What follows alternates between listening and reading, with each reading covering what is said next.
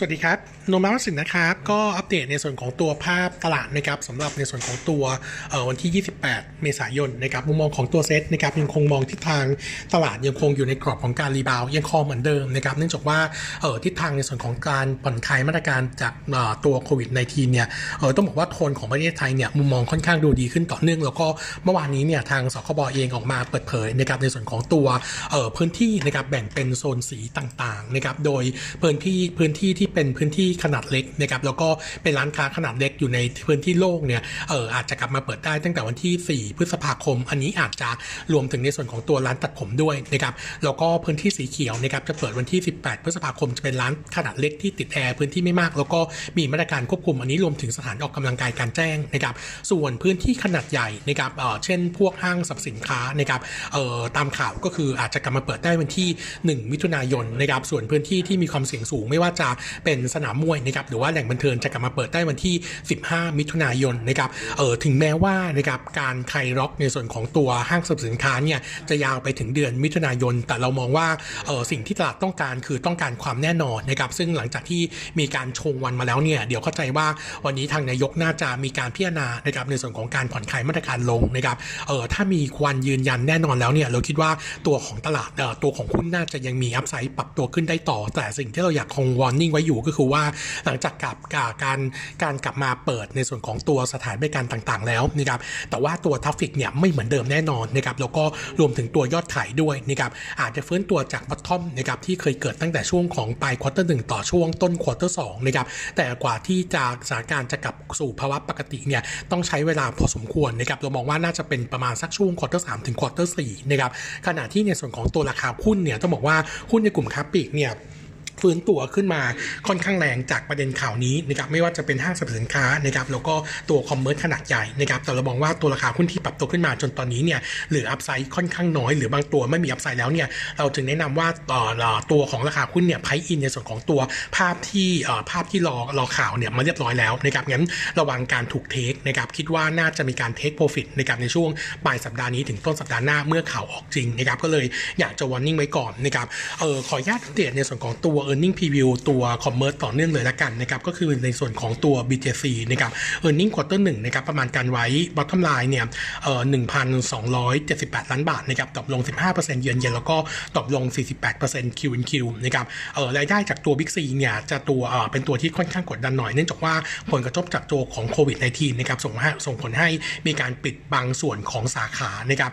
โดยเฉพาะตัวที่ไม่ใช่ตัวของอาหารนะครับก็เลยทำให้ตัวของ Same Social Growth นะครับลงไปติดลบนะครับในควอเตอร์นี้เนี่ย 5% เยือนนะครับแล้วก็ยังมีผลลบจากในส่วนของตัวเศรษฐกิจที่ยังคงซบเซาต่อเนื่องนะครับถึงแม้ว่าพยายาม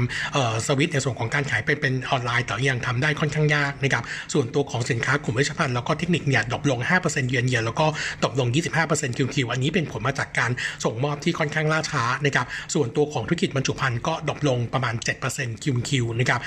มีการเตรียมในส่วนของตัวของรายกระป๋องนะครับเพื่อที่จะรองรับในส่วนของตัวร้านลู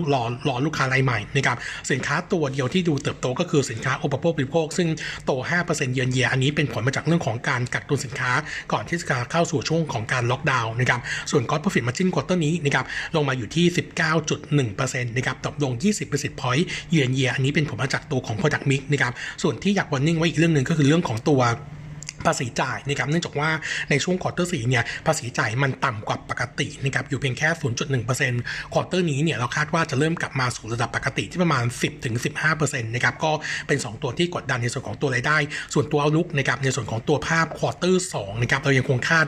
ในส่วนของการล็อกดาวน์เมืองนะครับส่งผลให้สาขาของ BIGC แล้วก็ประมาณส่วนที่เป็นนอนฟู้ดเนี่ยขายของเขาขายยากขึ้นนะครับส่งผลให้ตัวเซมเซลโกดน่าจะยังคงติดลบประมาณ -10 ถึง -20% นะครับงั้นมุมมองของตัว BIGC เนี่ยเราดาวเกรดคำแนะนำนะครับจากบายเหลือแค่นิวเทิร์นแฟร์ไพรซ์ที่44 บาทส่วนตัวอื่นๆตอนนี้ในกลุ่มคอมเมอร์สของเราไม่มีท็อปพิกเนื่องจากว่าอัพไซด์ของหุ้นหลังจากที่ราคาหุ้นปรับตัวขึ้นมาต่อเนื่องในช่วง2สัปดาห์นี้เนี่ยเริ่มตันแล้วนะครับก็เลยทำให้เราไม่เลือกท็อปพิกเราวิวมองเซลล์อยากวอร์นิ่งไว้ว่าระวังแรงเทคโปรฟิตเหมือนเดิมนะครับเนื่องจากว่าหลายตัวตอนนี้เนี่ยขึ้นมาจนเหมือนจะมีภาพรีเวอร์ซัลแพทเทิร์นจาก จากบูลลิตเป็นบาลิตนะครับงั้นก็อาจจะเห็นแรงเทคลงมาบ้างนะครับสำหรับตัวของ earning นะครับอัปเดตเพิ่มเติมนิดนึงก็คือในส่วนของตัว Delta นะครับDelta นะครับ earning ในส่วนของตัว quarter 1ประกาศออกมาแล้วนะครับ bottom line จะอยู่ที่856ล้านบาทนะครับดีกว่าเราคาดประมาณ 67% นะครับแล้วก็ earning เนี่ยถือว่าปรับตัวเพิ่มขึ้นถึง 122% QQ แล้วก็ดรอปลงประมาณ 21% year-on-year นะครับหลักๆที่ดีกว่าคาดเนี่ยเป็นผลมาจากในส่วนของตัวFX gain quarter นี้นะครับมีเข้ามาถึง219ล้านซึ่งเราคาดว่าจะเป็นวันไทม์นะครับแล้วก็ในส่วนของตัวถ้าไปดูในส่วนของตัวยอดขายเองนะครับยอดขายในรูปเงินบาทดรอปลง 2% year-on-year อยู่ที่ 12,680 ล้านบาทนะครับตัวของสัดส่วนสินค้าที่ยังคงเติบโตได้ค่อนข้างดีก็จะมีสินค้าในกลุ่มเครื่องช่วยหายใจอันนี้กระแสตอบรับค่อนข้างดีมากแล้วก็มีดีมานด์เข้ามาสูงนะครับขณะที่ตัวของกลุ่ม power electronic นะครับแล้วก็ตัวของ telecom infra เนี่ยยังคงเติบโตได้ดีนะครับขณะที่ในส่วนของตัวสินค้าที่มี margin ต่ำนะครับตัวสินค้าที่มี margin สูงเนี่ยมีผลกระทบจากตัวของโควิด -19 ก็คือตัวของ automotive นะครับได้รับผลกระทบจากโควิด -19 ส่งผลให้ตัวของยอดขายเนี่ยยังคงชะลอตัวลงรวมถึงตัวกลุ่มสินค้าที่ส่งไปอินเดียเนื่องจากว่ามีการล็อกดาวน์เมืองนะครับส่งผลให้ตัวของ Gross Profit Margin ควอเตอร์นี้นะครับดรอปลง 2.4 percentage point เยือนเยียมาอยู่ที่ 20.39% นะครับส่วนตัว Outlook นะครับเราคาดการ Earning ควอเตอร์2น่าจะเห็นการฟื้นตัวขึ้นมา QQ นะครับเราคาดการเบื้องต้นนะครับ Non Profit ที่688ล้านบาทนะครับโต 8% QQ ก็หลักๆมาจากในส่วนของตัวบางส่วนของธุรกิจนะครับเริ่มกลับมารันได้บ้างแล้วนะครับสถานการณ์ของตัวกลุ่มออโตเมทีฟในยุโรปนะครับต้องบอกว่ายังมีภาพที่ยังคงเป็นลบอยู่นะครับเนื่องจากมีการล็อกดาวน์แต่ว่าตอนนี้เนี่ยมีบางบริษัทที่เริ่มกลับมารันในส่วนของตัวที่เยอรมันแล้วนะครับเลยทำให้เห็นการเรียกดีมานด์ที่ดีขึ้นนะครับส่วนตัวของคำแนะนำตอนนี้นะครับ Delta อนุมัติยังคงแนะนำเป็นนิวทรัลนะครับแฟร์ไพรซ์ที่ 41.3 บาทเรามองว่าตัวของ Delta กับชิ้นส่วนเทคนิคนะครับหลังจากที่ตัวการผ่อนคลายมาตรการต่างของทางยุโรปแล้วก็อเมริกาเนี่ยมีมากขึ้นนะครับน่าจะช่วยทำให้ในส่วนของตัวยอดขายเริ่มกลับมาได้ดีขึ้นด้วยนะครับแล้วก็อีกอย่างหนึ่งตัวจีนที่กลับมาเปิดประเทศนะครับจะส่งผลให้ตัวซัพพลายนะครับที่ออกมาจากจีนเนี่ยหาสินค้าได้ง่ายขึ้นก็จะมองวิวที่ค่อนข้างดูเป็นบวกนะครับส่วนหุ้นตัวเล็กนะครับอัปเดตในส่วนของตัว JMART นะครับตัว JMART นะครับคาดการณ์ในส่วนของตัว earning quarter 1นะครับ122ล้านบาทนะครับโต 3.7% year-on-year นะครับต้องบอกว่าในส่วนของตัวธุรกิจตัวของบริหารจัดการหนี้ผ่านตัวของ JMT เนี่ยแนวโน้มในการเก็บหนี้ในช่วงของ quarter 1เนี่ยยังคงดีแต่ว่าเอาลุกของควอเตอร์2เนี่ยน่าจะเริ่มมีผลจากในส่วนของตัวผลกระทบจากตัวของโควิด -19 บ้างแล้วนะครับก็ส่งผลให้เอาลุกควอเตอร์2เนี่ยยังดูค่อนข้างเนกาทีฟแล้วก็โนมราเองเนี่ยมีการปรับประมาณการตัวของJMARTนะครับ earning ปี 20 นี้นะครับลงจากเดิม 34% นะครับแล้วก็ตัวของท็อปไลน์คัดลงจากเดิม 37% ส่งผลให้ตัวบอททอมไลน์ปีนี้นะครับลงไปอยู่ที่383ล้านบาทนะครับส่วนrecommendนะครับยังคง maintain buy แต่ว่า fair price คัดลงจากเดิม 13.4 ลงไปเป็น 9.7 บาทนะครับส่วนตัวเซกเตอร์นะครับอัปเดตตัว property นิดนึงนะครับหนูไม้อยากวอร์นิ่งไว้ว่า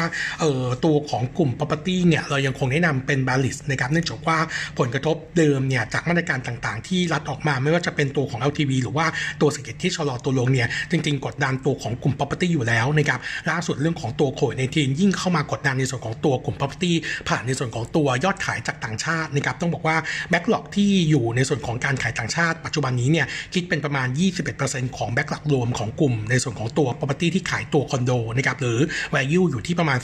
28,200 ล้านบาทนะครับซึ่งตัวของภาพต่างประเทศที่ตอนนี้มีผลกระทบจากโควิด -19 ทั้งภาวะเศรษฐกิจแล้วก็มีการล็อกดาวน์เมืองเนี่ยทำให้เราคาดว่าการโอนนะครับน่าจะชะลอลงจากเดิมเนี่ยประมาณ 1-2 ควอเตอร์หรือแย่กว่านั้นเนี่ยอาจจะมีการ cancellation ออกมาด้วยนะครับซึ่งเรามองว่าจะเป็นผลลบโดยเฉพาะ2ตัวหลักก็คือตัวของอนันดาแล้วก็ตัวของแสนสิรินะครับส่วนตัวกลุ่ม property ตอนนี้ที่มองว่าอาจจะยังดูเด่นหน่อยนะครับก็คือตัวที่ยังคงมีแบ็กหลอกรอโอนค่อนข้างเยอะนะครับแล้วก็ฐานลูกค้าอยู่ในระดับกลางขึ้นไปนะครับก็คือตัว AP เนี่ยน่าจะอยู่ในทัมมิ่งที่ค่อนข้างดีแล้วก็อีกตัวหนึ่งก็คือตัว Land House นะครับ Land House ต้องยอมรับว่ารายได้ของเขาเนี่ยนอกจากจะมาจากรายได้กลุ่มของ property แล้วนะครับยังมาจากรายได้อื่นๆส่วนมากนะครับรวมถึงตัวของ LSFG นะครับแล้วก็ตัวของพื้นที่เช่านะครับน่าจะช่วย offset กับตัวรายได้ของ property ที่มีความเสี่ยงมากขึ้นในปีนี้นะครับส่วนขาของ ของตัวบอนด์นะครับอัปเดตนิดนึงว่าตัวบอนด์ที่ครบกำหนดนะครับในส่วนของตัวกลุ่ม property ปีนี้เนี่ยมีรวมกันเนี่ยประมาณสักเกือบ 67,000 ล้านนะครับซึ่งหลักๆเนี่ยมันกองอยู่ใน2ควอเตอร์คือควอเตอร์2และควอเตอร์4นะครับคิดเป็นควอเตอร์2ในประมาณสัก 45% ของ total ต่อบอนด์ที่จะครบกำหนดนะครับแล้วก็ควอเตอร์4อยู่ที่ประมาณ 32% ตัวควอเตอร์2เนี่ยเราไม่ค่อยกังวลเนื่องจากว่าตัวของ developer ส่วนใหญ่เนี่ยมีรูมเครดิตไลน์กับแบงก์อยู่แล้วนะครับแต่สิ่งที่เรากังวลก็คือในส่วนของตัวภาพควอเตอร์4นะครับซึ่งจะมีบอนด์ที่จะครบกำหนดนะครับรวมๆกันแล้วเนี่ยก็จะอยู่ประมาณสักเกือบ 15,000 ล้านบาทนะครับตัวนี้จะเป็นตัวที่เราคอนเซิร์นในช่วงถัดไปมากกว่าแล้วก็อาจจะทำให้มีแรงกังวลต่อตัวกลุ่ม property นะครับถึงแม้ว่าตัวราคาตอนนี้นะครับจะลงมาเทรดนะครับอยู่ที่ประมาณสักPE ประมาณ7เท่านะครับคิดเป็นลบ 1 standard deviation นะครับแต่ถ้าเทียบกับช่วงไครซิสก็คือช่วงซับไพรม์เนี่ยเรามองว่าราคาแถวนี้ยังถือว่าค่อนข้างแพงเพราะว่าช่วงกลับซับไพรม์สู่ปี 08เนี่ยตัวราคาลงไปเทรดกันประมาณเพียงแค่ 5-6 เท่างั้นเราคิดว่าตัวราคาตอนนี้เนี่ยยังไม่ได้สะท้อนภาพลบซะทีเดียวทั้งหมดนะครับงั้นก็แนะนำซื้อเมื่ออ่อนตัวก่อนนะครับสำหรับในส่วนของตัวกลุ่ม property นะครับอัปเดตวิวกลยุทธ์เพิ่มเติมนิดนึงนะครับโนระนะครับมีการคาดการณ์เรื่องของตัว MSCI Rebalance ซึ่งจะประกาศวันที่12 พฤษภาคมนะครับแล้วก็ effective วันที่ 29 พฤษภาคมนะครับตัวที่นมาคาดว่าจะเข้านะครับก็จะมีตัวของ AWC นะครับคาดการเม็ดเงินไหลเข้าประมาณ54ล้านเหรียญนะครับตัว KTC คาดเม็ดเงินไหลเข้า